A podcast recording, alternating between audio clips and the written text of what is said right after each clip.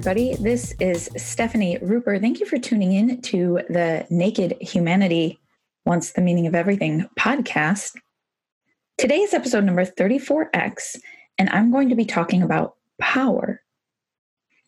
Now, what I mean by power, I will, of course, elaborate in a moment or two, but broadly speaking, power is the thing that we find in human existence. It is in human relationship, it is in institutions, it is everywhere you look. And it's a very important concept in academia, in postmodernism, in what we're doing today and how we're trying to reform and understand human societies and how we can improve them. The concept of power. What is power? How is power used? How is power leveraged? Those are the kinds of things that I want to talk about today. And I will, of course, because my specialty is in religion, talk about uh, how power is a part of the way that I conceive of the concept of religion. So, uh, those are the types of things that I will be talking about today. It's all very important stuff. Uh, before jumping in, of course, uh, as every week, I have a winner to share with you from my book giveaway. Uh, this week's winner, her name is Jen Schwartz. She gets to choose a book. I don't know which one yet. I give away a free book to people who write reviews of the podcast podcast, I enter you in a giveaway. In any case, all you have to do is write a review, take a screenshot, email it to me at stephanie at nakedhumanity.org.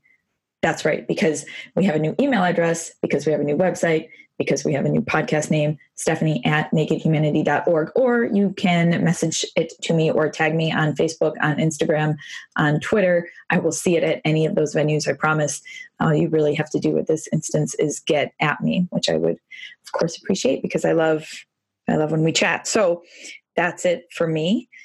Uh, thank you so much for tuning in. Of course, as always, and here we are jumping into the content power, episode number 34X. What is power? You know, you would be hard pressed, I think, to find in the humanities today, and by that I mean philosophy, uh, history, uh, English, literature, these types of things, you would be hard pressed to find in the humanities a dissertation or thesis that does not cite the work of Michel Foucault. Now, if you haven't engaged his work intentionally, you've probably heard the name. He's a very famous thinker uh, several decades ago now. I going to say recently, but it's been several decades.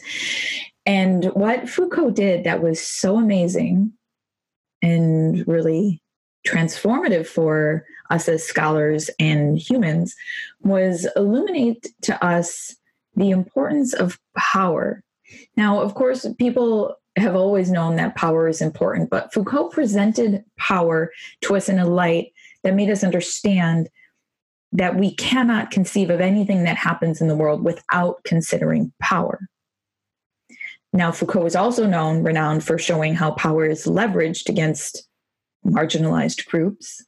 And so, in some ways, was a very important academic, a very important figure in the development of our ideas around marginalization, uh, around identity politics, even.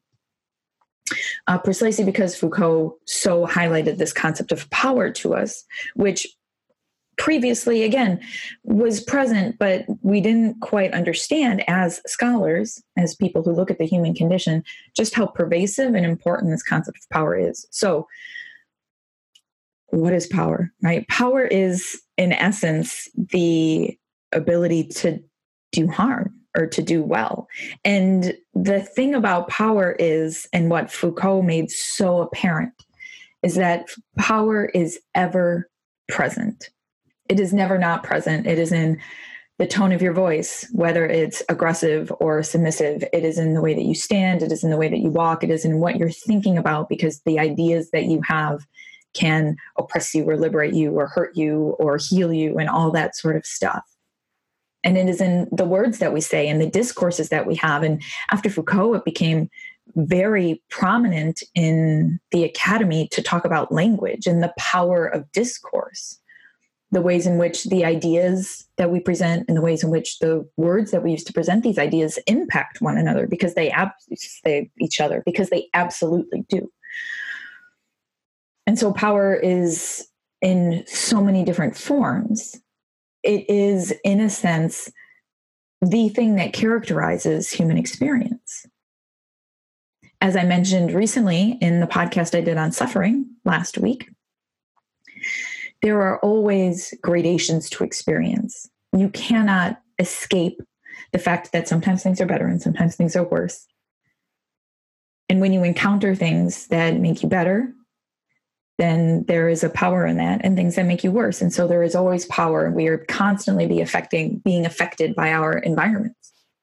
It's also important to note that power is very embodied, right? And this is something that actually academics didn't really wrap their hand their hands around until recently because they were so caught up in ideas and discourse and thinking about mentality and the ways in which we can be oppressed or oppress another or what have you. But power is very physical when it comes down to it, right? And especially institutional power. We are bodies, and the ways that we can affect one another come down, it comes down to force. And whoever has the greatest force, of course, we know this from geopolitics, right? Like force is the that's why America is the most influential country in the world. Now, of course, economics plays a role in that, although that's its own form of power. But the military might of the country is why it has such a predominant presence, right? It's because you have the potential. You don't have to use your force, but you have the potential. You have the power to leverage it and to tell people uh, what what what they have to do to to be in line. Now, power is in everything we do. And so we are constantly biased for the sake of our own power in a way. Now, of course, we can enact harmful, self harmful behaviors that reduce our own power. But we tend to not want to do these kinds of things. But we are self interested animals. We cannot escape the fact that we are interested in how things pan out for us specifically. And so this means that there is an inherent bias to everything that we do to the ideas we develop in science, right? This idea about power really influenced the way that we think about how science is conducted because you have biases that see things in your favor, right? And it happens in when we hire people, right? Because we have biases for the sake of our own groups and protection of our own identity and protection of the power of our own groups. And this is something that's very important, of course, as I mentioned, identity politics at the beginning of this, because the groups with which you identify are the ones with which you keep your power, right? And so we are always subconsciously very biased towards promoting that power. Now, of course, we can also, through cultural conditioning, become biased against our own groups. You know, it's it's a fact that uh, for example, black people can be racist against black people. Now, it, it I'm, that isn't that isn't to say that it is at all intentional, but if we live in a culture in which we are constantly derogating certain groups because another group is in power and has a discourse or an interest in keeping their own power for constantly derogating other groups, then they can pick up on on that, right? And begin to associate themselves with things that are negative as opposed to positive. And so these discourses around power are very, very important. Now, of course, this isn't to say that identity politics is the only way in which power is exercised and or felt or uh, a thing in the world. And i think this is important to note right? There is power in uh, being privileged in other ways. Right? there's power in being privileged in terms of uh, wealth and in terms of your attractiveness and in terms of your physical fitness, all these certain things, uh, they have in them their own power if they enhance your status in the world, your ability to affect others for for positive or, or negative, right? So that's just that's essentially power. Now, the concept of religion, I want to talk about religion because I talk about religion all the time, but also people have such a hard time defining it you know everybody wants to talk about it in terms of belief or in terms of ritual or in terms of going to services once a week or all this sort of stuff but in my opinion religion is a form of institutional power that speaks more specifically to existential concerns now promises are very powerful humans love promises. And if you can promise them salvation of any sort, whether it's in this world or the next, I'm going to fall for it hook, line, and sinker. It's what power essentially is. Now, you can leverage this existential power for good or for evil. You can leverage any power for good or for evil, right? And here in religion, it is no different. You can promise people salvation in a way that inspires them to do good works, or you can threaten them with damnation, which can make them anxious or which can make them say, screw it, I'm going to be evil anyway, right? There are so many different ways that this can play out. But I think it's important to understand that religion and other, all the other institutions, really, institutionalized forms of power that we have in the world, are in and of themselves neutral. And the ways in which they are practiced are very just contingent on the humanity that we bring to them. And this is why you know, I really don't believe that any system of government is good or evil, or because these ways of governing can always be polluted, will always forever be polluted by people interested in their own power. In capitalistic system, you will find people who are who climb to the top of uh, markets, free markets, and have a ton of wealth and leverage it right? And in more communistic or socialistic systems, people will leverage their power within the governments, right? And we have seen drastic, tragic effects of that in uh, play out in really large scales over the course of the 20th century. People aggrandize their own power, uh, and it is as the old saying goes: absolute power corrupts absolutely. Power can be addictive and it powers addictive in pers- interpersonal relationships right and in sexual relationships and it's always always always always ever present. And so it's an important lens to use to understand a because it's really influencing the way that we think about politics today.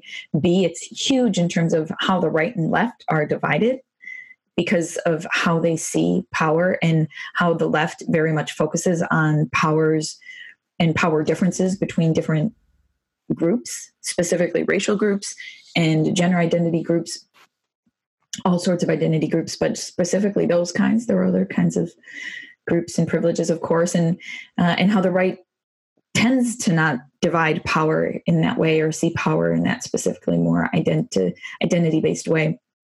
Uh, so those are important reasons. It's important to understand that religion is not good or evil, but an institution with power that can leverage it and it can be very potently used for bad, but it can also be potently used for good. And there is power in human relationships, and it never goes away.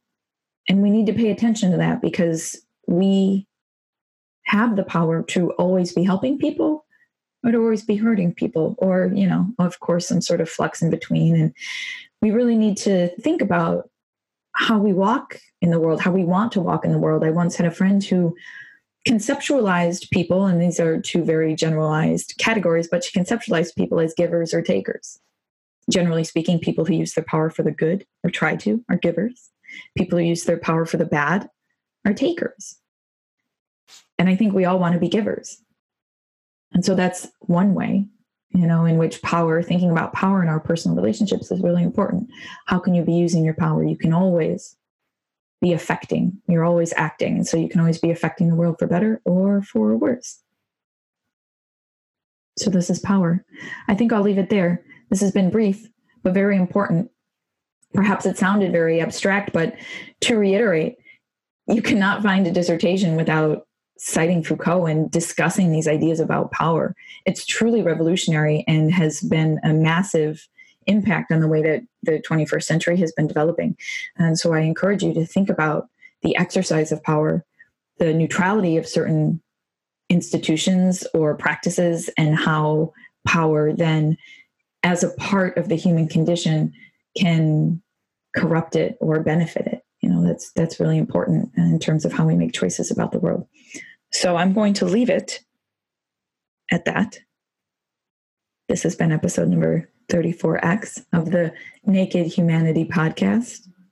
Thank you so much for tuning in. I am Stephanie Ruper. You know where to find me. Please get at me on Facebook, Instagram, or Twitter at Stephanie Ruper.